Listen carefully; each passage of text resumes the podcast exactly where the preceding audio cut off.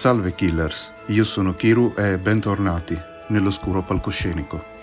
Siamo ormai nella seconda metà del mese di ottobre e Halloween si avvicina sempre di più. Vi piace questa festività? Alcuni la ritengono ridicola, altri addirittura oltraggiosa, altri ancora invece l'amano alla follia e non perdono occasione anno dopo anno di festeggiare. Il caso di cui parleremo oggi è avvenuto proprio in questo periodo dell'anno e ha a che fare con una festa organizzata per festeggiare Halloween. Chelsea Brack partecipò a quella festa senza sapere che un terribile destino era in agguato. Addentriamoci tutti assieme in questa vicenda, perciò sbarrate porte e finestre, chiamate la polizia e buon ascolto.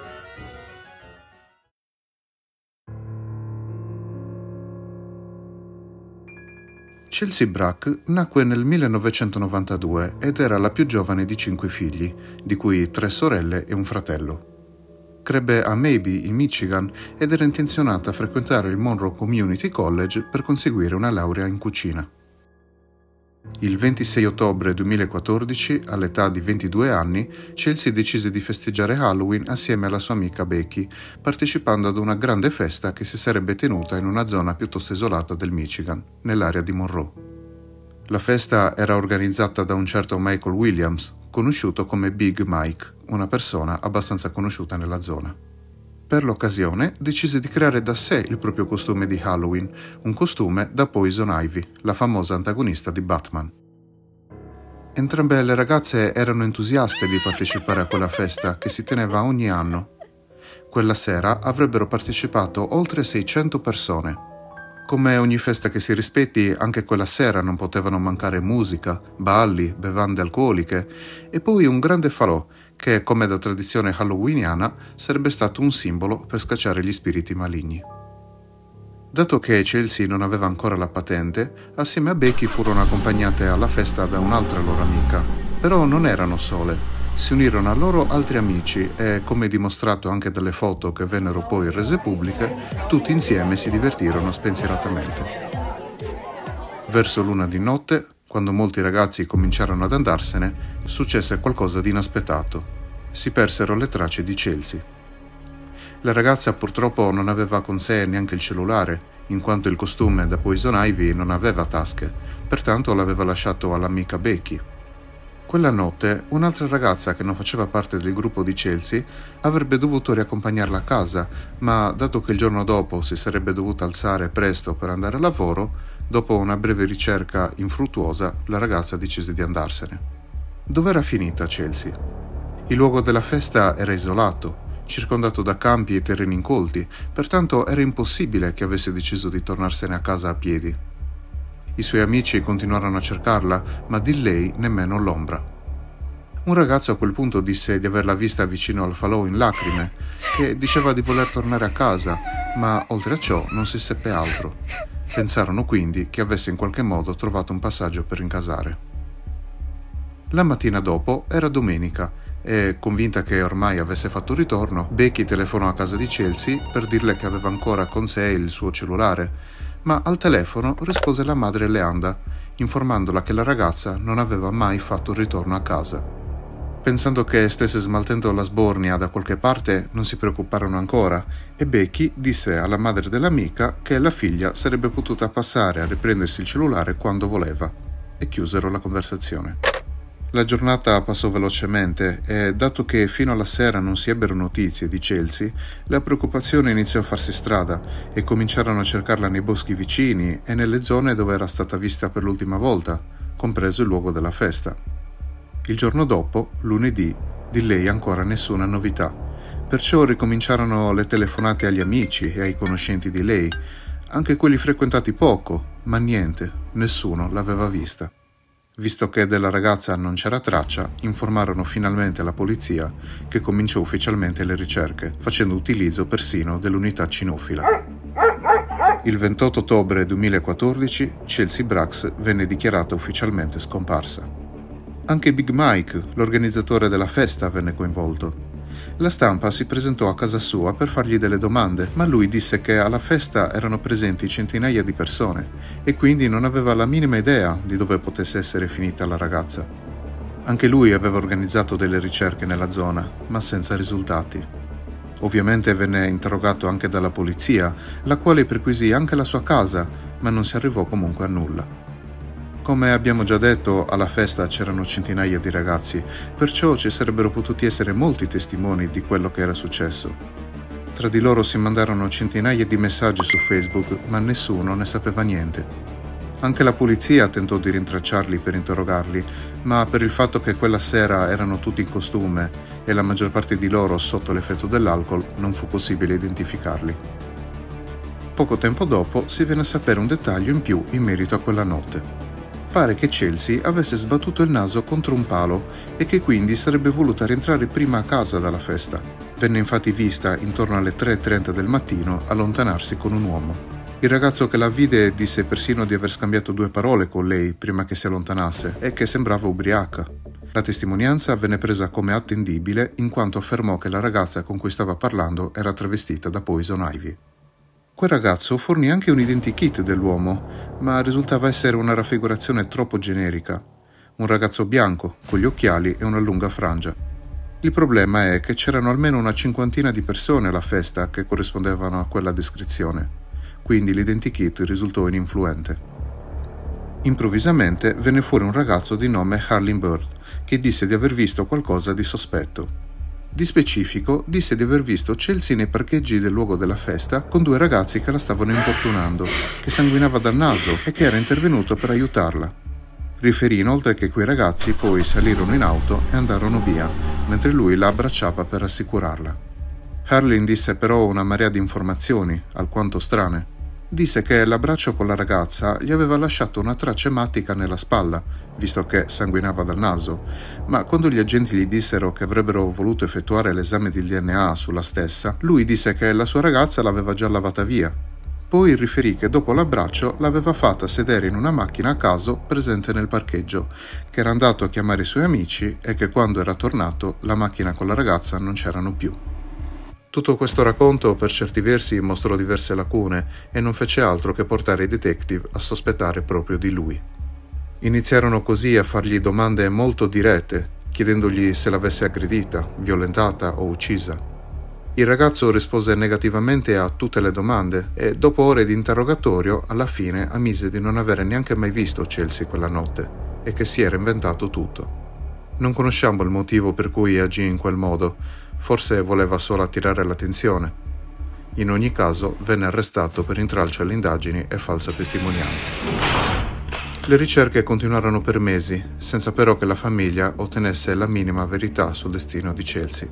Nemmeno l'offerta di una ricompensa da 17.000 dollari riuscì a fare luce sulla vicenda.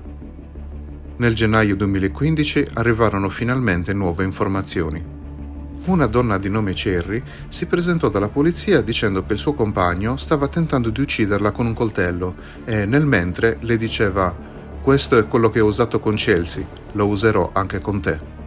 Anche qui però sembrò esserci qualcosa di strano e quando la polizia interrogò l'uomo, lui disse che nemmeno sapeva chi fosse Chelsea Brack e che non era neanche mai stato a quella festa. Pertanto anche stavolta si trattò di una falsa testimonianza. La donna confessò di essersi inventata tutto affinché arrestassero il compagno, in quanto era un uomo violento e temeva per la sua stessa vita. Anche lei perciò venne accusata di intralcio alle indagini e falsa testimonianza. A quel punto le indagini erano purtroppo punto e a capo. Leanda, la madre di Chelsea, in un'intervista disse Finché qualcuno non mi dirà il contrario, mia figlia è là fuori in attesa che qualcuno la aiuti, e non crederò altrimenti. Due mesi dopo, nel marzo del 2015, ci fu finalmente una svolta. Una donna telefonò alla polizia dicendo di aver trovato una scarpa da donna rossa vicino a un campo di grano, a circa 3 km dal luogo dove si era tenuta la festa di Halloween. Le indagini confermarono che quella era veramente una delle due scarpe che Chelsea indossava quella fatidica sera. Il mese dopo, ad aprile, venne trovato il suo costume di Poison Ivy strappato, in una vecchia costruzione abbandonata a 16 km di distanza. Su di esso vennero riscontrate delle tracce ematiche che, a seguito dell'esame del DNA, si scoprì appartenessero non solo alla ragazza, ma anche ad una persona sconosciuta che non compariva nel database nazionale. Fatto particolare, quella costruzione abbandonata si trovava poco lontano dalla casa della nonna di Hurling Bird, il primo tizio che era stato arrestato per essersi inventato tutta la storia dell'avvistamento. Gli inquirenti a quel punto lo interrogarono nuovamente, ma lui continuò a negare di saperne qualcosa. Venne persino sottoposto alla macchina della verità, che superò brillantemente, e all'esame del DNA, che non corrispondeva a quello trovato nel costume di Chelsea riscontrarono così che la vicinanza del luogo era davvero solo una coincidenza e che lui era veramente estraneo ai fatti. Molto presto venne fuori tutta la verità sulla vicenda. Il 24 aprile 2015, in un'area forestale a nord della contea di Monroe, a 11 km dal luogo della festa, mentre ripuliva la zona boschiva, un uomo trovò il cadavere di una ragazza. Purtroppo la conferma non tardò ad arrivare. Il corpo apparteneva proprio a Chelsea Brack. Essendo in avanzato stato di decomposizione, in quanto era morta ormai da sei mesi, il riconoscimento avvenne attraverso il calco dentale. Il corpo riportava numerose fratture al viso, alla mascella e al collo. Si stabilì così che la povera ragazza venne brutalmente picchiata fino alla morte. A quel punto si aprì un fascicolo per l'omicidio di Chelsea, ma la situazione era in stallo. Il DNA ritrovato sul vestito non combaciava con nessuno dei possibili sospettati. Dovette passare un anno prima che il vero colpevole venisse individuato. Daniel Clay, di 27 anni, un ragazzo completamente sconosciuto fino a quel momento. Viveva in quella zona, era disoccupato e dormiva dove capitava. Ma come si arrivò a lui? Ebbene, il ragazzo venne arrestato nei primi mesi del 2016 per furto e incendio doloso, quindi il suo DNA venne registrato nel sistema e di conseguenza rilevata la compatibilità con quello rinvenuto sul vestito della ragazza. L'uomo fu quindi convocato in questura con una scusa, senza rivelargli il reale motivo. In quell'occasione Daniel confessò di essere stato alla famosa festa di Halloween e che quella notte aveva avuto un rapporto sessuale con una ragazza dai capelli scuri, ma che non conosceva affatto Chelsea e che aveva sentito parlare di lei solo alla tv riguardo al suo caso.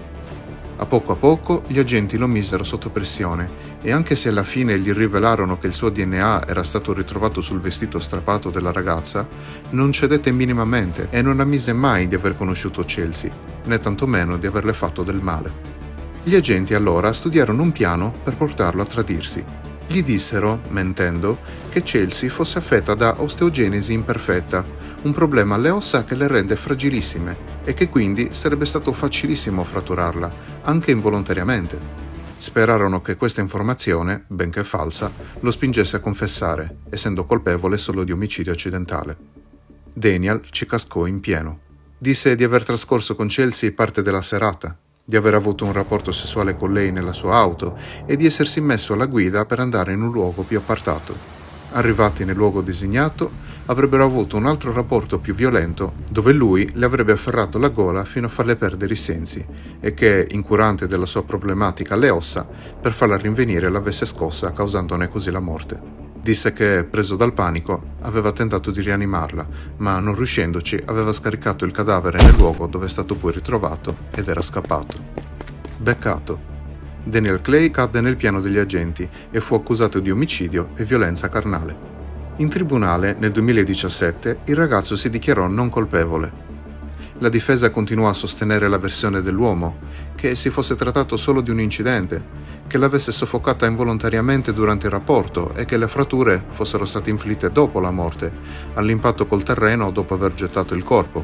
Tuttavia, questa versione non convinse affatto la giuria, anche per il fatto che il vestito era stato volontariamente strappato e portato in un altro luogo. L'accusa invece affermò che Daniel avesse ingannato Chelsea offrendole il passaggio in macchina, avendo già in mente di abusare di lei. L'aveva poi aggredita in auto stessa, picchiandola, strappandole di dosso i vestiti e strangolandola. Dopodiché aveva abbandonato il cadavere, nascosto i vestiti in quella famosa costruzione abbandonata, e gettato una delle scarpe dal finestrino mentre scappava via. Successivamente venne fuori un ulteriore dettaglio sul caso. Una donna di nome Jessica Prydil aveva un figlio con Daniel e per pura coincidenza conosceva anche Chelsea. In tribunale testimoniò di ricordare di aver fumato marijuana con Daniel la sera tardi della festa di Halloween. Nei molti mesi successivi alla scomparsa della ragazza, Jessica riferì di non ricordare che Daniel avesse detto qualcosa su Chelsea, ma che il giorno dell'arresto ricevette due messaggi vocali da lui mentre lei era al lavoro, dove chiedeva scusa per l'omicidio della ragazza. Sempre in tribunale, la madre di Chelsea, Leanda, disse a Clay che lo avrebbe perdonato per l'assassinio della figlia. Secondo il Detroit News, Leanda pronunciò queste parole. Oggi, con la forza di Gesù Cristo, perdono Daniel Clay. Non voglio che il Signore mi chieda il perché non ho potuto offrire il perdono al signor Clay. Lui avrebbe risposto, ti ringrazio per quella Bibbia e la terrò finché ne sarò capace. Mi dispiace per tutto. Il giudice Daniel White dichiarò, ho trascorso dieci giorni di processo con il signor Clay e ho ascoltato innumerevoli volte in cui cambiava la sua storia ogni volta che gli investigatori lo interrogavano o tiravano fuori qualcosa di nuovo. Per me è molto chiaro, signor Clay. Lei è un bugiardo, uno stupratore e un assassino. L'assistente procuratore capo dell'ufficio della contea di Monroe, Michael Rorig, dichiarò poi Oggi, 990 giorni dopo aver ucciso Chelsea e averne occultato il corpo in quei boschi, concordo ancora una volta con una dichiarazione dell'imputato. È un mostro. Daniel Clay fu così condannato all'ergastolo, senza possibilità di condizionale. Poco tempo dopo la condanna venne anche accusato di un'altra violenza carnale, avvenuta nei primi mesi del 2016. Sea Killers, questo era il caso riguardante Chelsea Brack. Che brutta fine. Sapete cosa mi ha colpito in particolare di questo caso? La prontezza della mamma della ragazza a perdonare l'assassino. È incredibile. Se mi fossi trovato nei suoi panni, dubito seriamente che sarei riuscito a fare lo stesso. La ammiro veramente. Cari killers, desidero ringraziarvi tantissimo per aver seguito anche questa puntata e avermi fatto compagnia. Come sempre, do appuntamento a tutti voi alla prossima e ricordate, guardatevi le spalle.